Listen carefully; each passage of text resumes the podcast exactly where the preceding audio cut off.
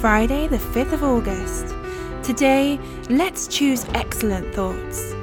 2 Peter 1 verse 5 says, "For this very reason, make every effort to add to your faith goodness, and to your goodness knowledge."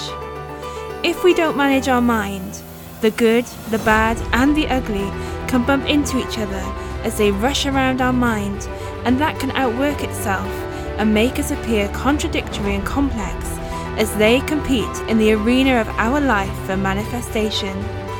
It is hard to admit, but when we do not set excellence as our ruler in our thoughts, then we don't care about the carnage caused by the foxes.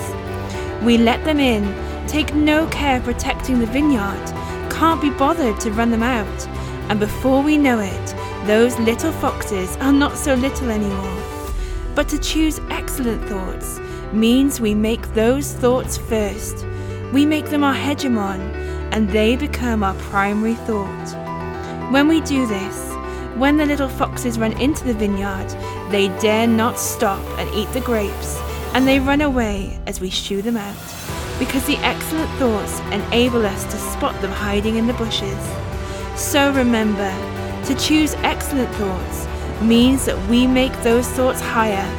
For this very reason, make every effort to add to your faith goodness, and to your goodness knowledge.